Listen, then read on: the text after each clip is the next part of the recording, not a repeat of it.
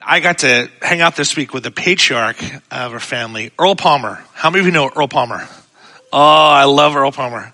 He's just great. And I got to go uh, with a group to uh, he and Shirley's home. We, there was a book study uh, that I got to be uh, just sitting on. I couldn't go the last two because I was dealing with sickness. But Earl is 92, and I can assure you, still growing strong.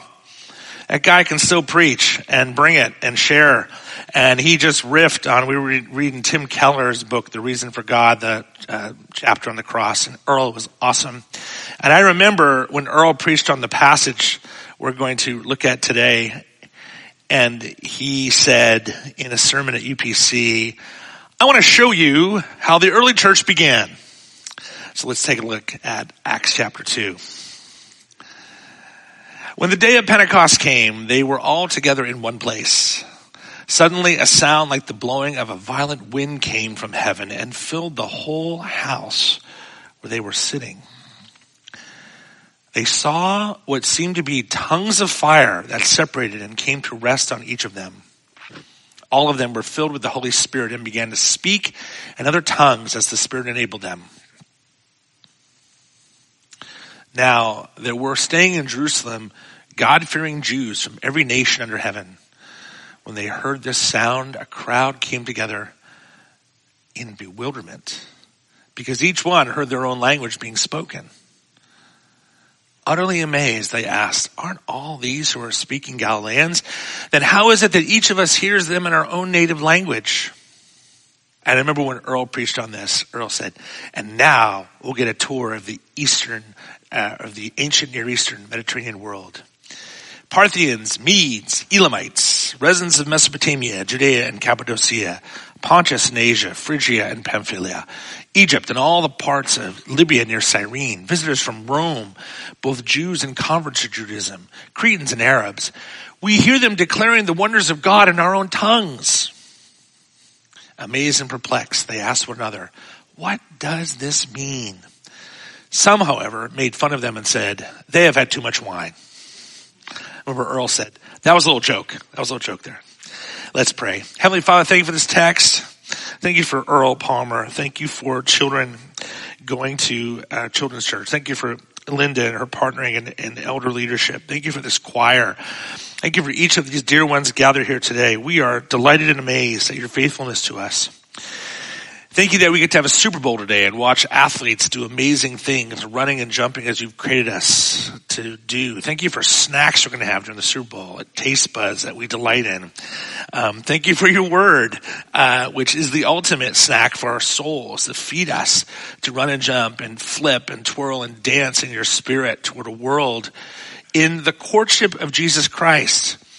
Thank you, God, for your victory ultimately that um, whether we win or lose in whatever games of life, you have won us and you have loved us. Thank you for your presence. Thank you for your graces. Thank you for calling us on your mission. Fill us with your Holy Spirit now. Draw us into your very life. Pray all this in the name of the Father, Son, Holy Spirit. And all God's people said, Amen. Amen. Well, what a week, huh? We've had what now? Three incursions into American airspace, American Canadian airspace. I give you, see if you can put this up, the F-22 Raptor. See who's there. Yeah. Do you know this plane? This is the plane that uh, intercepted at least two out of the three of these incursions that came into U.S. and Canadian airspace. Scrambled off the coast of South Carolina and then over the Yukon yesterday taking down some kind of cylindrical object, probably some sort of spy satellite. We'll find out. These things are incredible. The F-22 Raptor can go Mach 2, Mach 2.25, 1500 miles an hour, and that's without even kicking in the afterburners.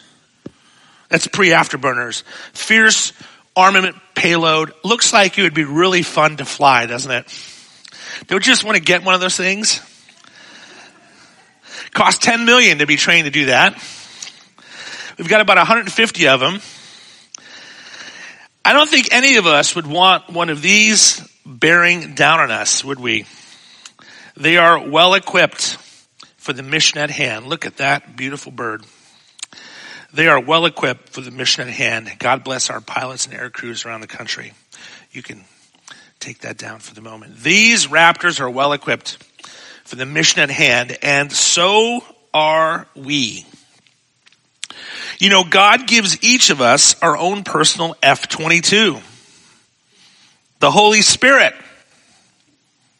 And we can soar with speeds and capacities that you and I can only imagine if we dare. Of course, of course, our mission profile as a church is different than that of the F-22.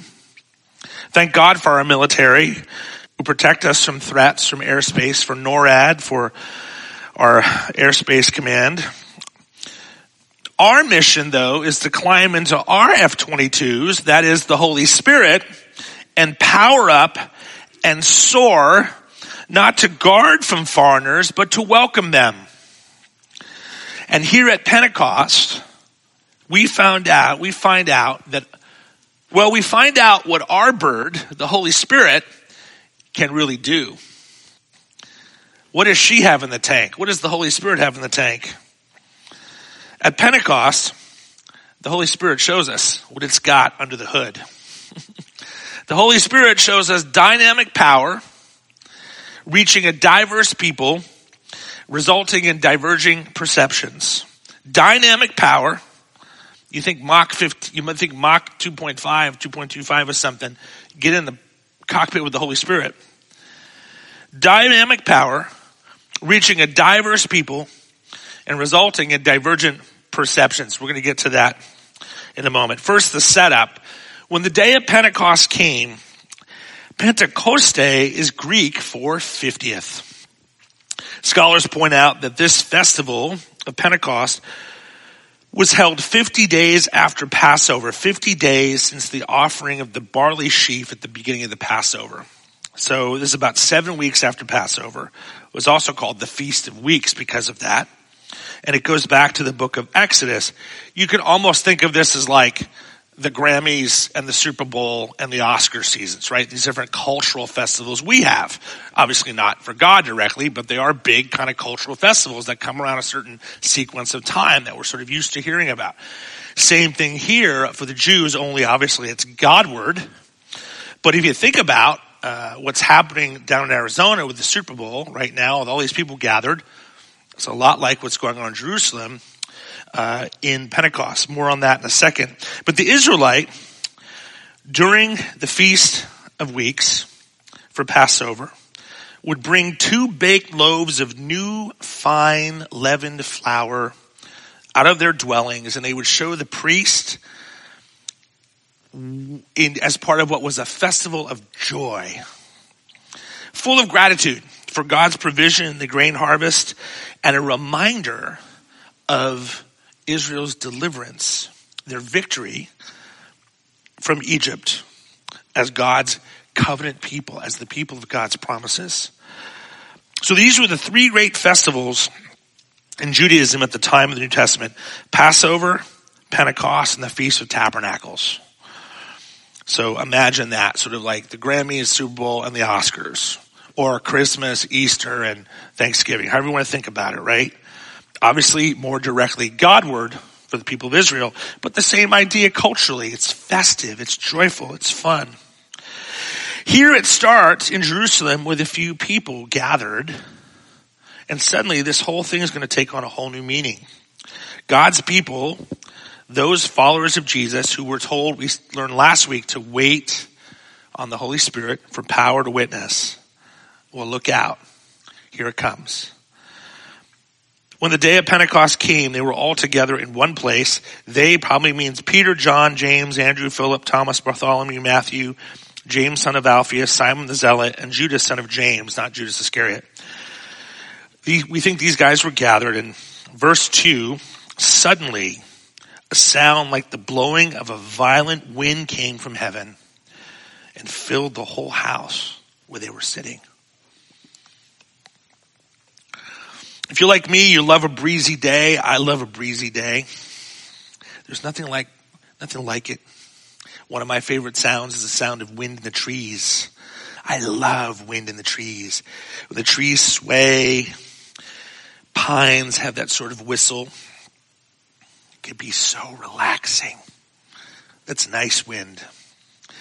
But then there's that other kind of wind, that stormy kind of wind, like we had a few months ago. Remember that? Remember that wind? It's the kind of wind that roars, that makes the trees sway. You gotta hold that steering wheel tight on the highway, right? When it buffets you around. The swells and the white caps on the water. It can be exhilarating, but it can also be scary. As we found out a couple months ago, it can be disruptive. We lost power for days. Or at least some of us 24, 48, 24, 48 hours. When the wind gets really howling, you realize how out of control you really are. Here, it's more like that. This is a violent wind. The Greek is clear. Violent wind.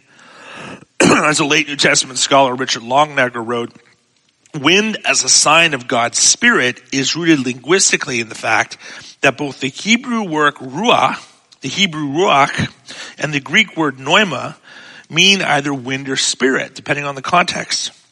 Ruach goes back to Genesis 1 when the Spirit of God hovered over the waters. And Pneuma is all over the New Testament as a spirit in reference to the Holy Spirit. So this is spiritual wind. Our mission profile requires nothing less than a violent, disruptive, but ultimately life-giving and powerful spirit wind. Just as God with the Ruach over the waters gave birth to creation, so God with the Ruach Pneuma spirit wind over the church gives birth to the early church. And he does it personally. Verse three, they saw what seemed to be tongues of fire. Now here's the other image, wind and fire. They saw what seemed to be tongues of fire that separated and came to rest on each of them. Nothing subtle about this. Awesome image. Sri Lankan Bible scholar Ajith Fernando points out the separation of the tongues of fire to rest on each of them seems to suggest that though in the old covenant the divine presence rested on Israel as a corporate entity, so in the Old Testament the Spirit rested on Israel as a corporate entity and among many of its leaders for special purposes. Under the new covenant, established by Jesus and inaugurated at Pentecost, the Spirit now rests on each believer individually. The Spirit now rests on each believer individually. Think of this as each of us having our own private F-22 our own raptor for mission. Only instead of climbing into one daily to potentially shoot down incursions, we climb into our F-22, our Holy Spirit, to pursue incursions, to welcome them, to guide them in, to speak to them. Verse four, all of them were filled with the Holy Spirit and began to speak in other tongues as the Spirit enabled them. Perhaps you noticed something that I have noticed. The place we live is getting more and more culturally and ethnically diverse. Sometimes when I go to the store, I've been delighted, enthralled to notice that a third or sometimes half of the people around me are speaking a different language. Have you noticed that? In just the last few weeks, I've interacted personally with people from Russia, Ukraine, in, right in this area, in person. I've interacted with people from Russia, Ukraine, Nepal, Vietnam, people with ties to the Middle East, to, to the Philippines, to Africa, and to the Middle East. So maybe it's helpful to imagine climbing into the Holy Spirit daily and thinking of our mission profile, just like the Raptor air defense pilot climbs into his or her F-22 daily, and as we throttle up and climb and soar toward those of other cultures, our afterburners kick in and they propel us toward foreign entities, other cultures, in people, not to shoot them out of the sky, but to give them a place to land. This is the dynamic power of Pentecost. Dynamic power that shows up and reaches through us toward a diverse people. Listen to what happens when spirit empowered disciples spill into the streets. now they were staying in Jerusalem, God fearing Jews from every nation under heaven. When they heard the sound, a crowd came together in bewilderment because each one heard them speaking in his own language. Now we get to the heart of the mission for which our bird, the Holy Spirit, the dove of God, was, is, is designed. Diverse speech that results in diverse reach. Dynamic power that reaches a diverse people. The Christian who flies in the Holy Spirit with full throttle up, with the afterburners kicked in, the Christian who flies in the Holy Spirit will have a hard time not being drawn to people around them who are from another culture or from another country. Because what, what seems to be at the heart of what the Spirit does is inclusion of people from all over. The Spirit is not here primarily to protect, but to project to project the love of God onto all people and of all cultures at all times. Of course, the Spirit protects us from lies and evil, right? Certainly. But here in Pentecost, it's about projecting more than protecting. The Christian who resides in the Spirit will have a hard time not being drawn to people around them who are from another culture or another country or another generation or another place in town or a different world from where they usually reside. Because this bird, the spirit, RF-22, is designed not to protect from incursion, but to welcome in inclusion. It costs around 10 million to train an F-22 pilot. The average age is around 38, I think I read, of an F-22 pilot. It costs you and I nothing except faith for the Holy Spirit to come and reside in us and take you flying, and there is no age limit. I mean, just look at what this bird can do, right? Our Holy Spirit can do, our dove with the afterburners kicked in. You think Mach 2 is something? Listen to this. When they heard the sound, the crowd came together in bewilderment because each one heard them speaking his own language. Utterly amazed, they asked, are not all these men who are speaking Galileans? Then how is it that each of us hears them in his own native language? And now we get that tour of the ancient Middle Eastern world. Parthians, Medes, Elamites, Mesopotamians, Judeans, Cappadocians, Pontus, and Asia. Point is, people from all over who'd come to Jerusalem, some of them coming back there after being dispersed to come back and live in Jerusalem from other lands, some of them who were just traveling there for the festival. But the whole world found in this group was hearing the gospel. Everybody, the range and the climb and the reach of the Holy Spirit is limitless. You ever see one of those F-22s climb? It's unbelievable. It's enthralling. Nothing compared to the Holy Spirit. When you climb inside the Holy Spirit every morning and you throttle up, there's no telling where you and I will fly and who we might intercept. It is an exciting life to live flown around by the Holy Spirit. Want to go for a spin? Let's go. Let's go right now. Let's go to Starbucks. Let's go, let's go over to Costco. Let's go walk in the park. Let's go down to Mukilteo Beach. Let's walk around and just be in the spirit and see what happens.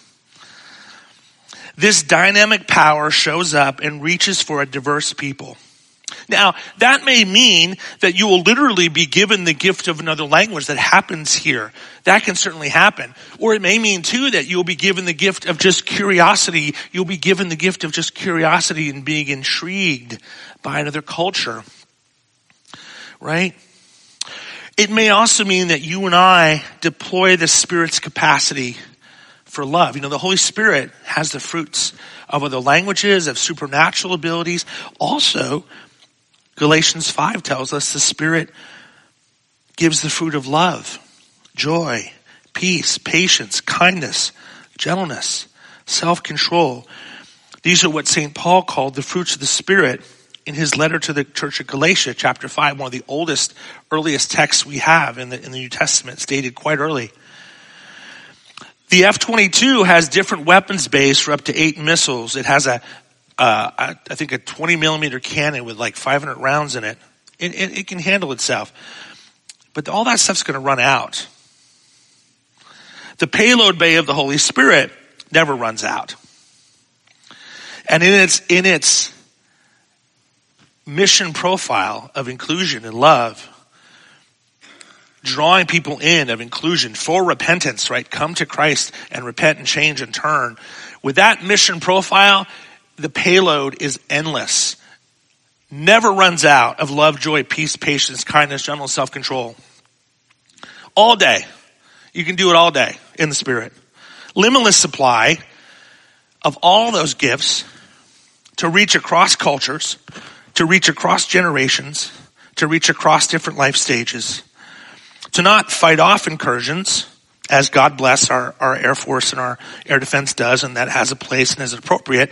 But our mission profile is not to fight off incursions. It's to welcome them with inclusion. Our pilots were sent this week off the Carolina coast in the Gulf of Alaska and over the Yukon yesterday.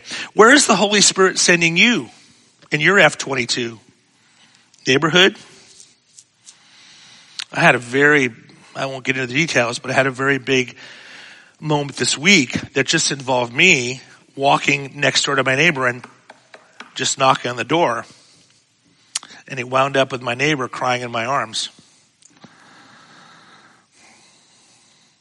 Where is the Holy Spirit sending you? Neighborhood? Office? Bus stop?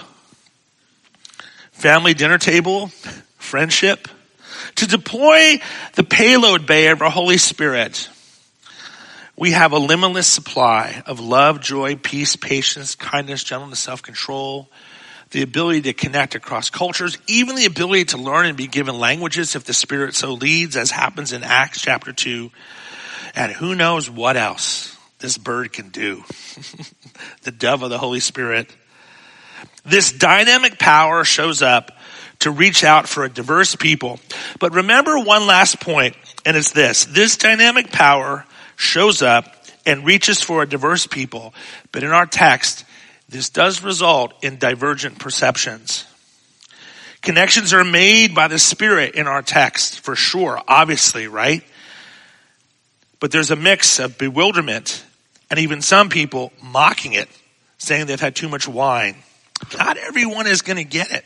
I mean, try it. Try to go move in the Spirit don't expect when you go out there and you throttle up that everyone's necessarily going to welcome that. Some will. Some will just go right with you, jump on. Others will run away. But we're not here to fight those who don't get it. We're here to welcome those who do. And given our text, we should not be surprised at those who don't. And we should be assured that we have everything we need in our payload to welcome and include those who do, who are responding. Where are you called to deploy? Where are you and I called to soar this week in the Spirit? For a dynamic power toward diverse people, even when there are diverging perceptions. This is what the Holy Spirit does. Oh, the F 22 is cool, but the Holy Spirit is way cooler. May it be so for you and for me. In the name of the Father and the Son and the Holy Spirit. Amen.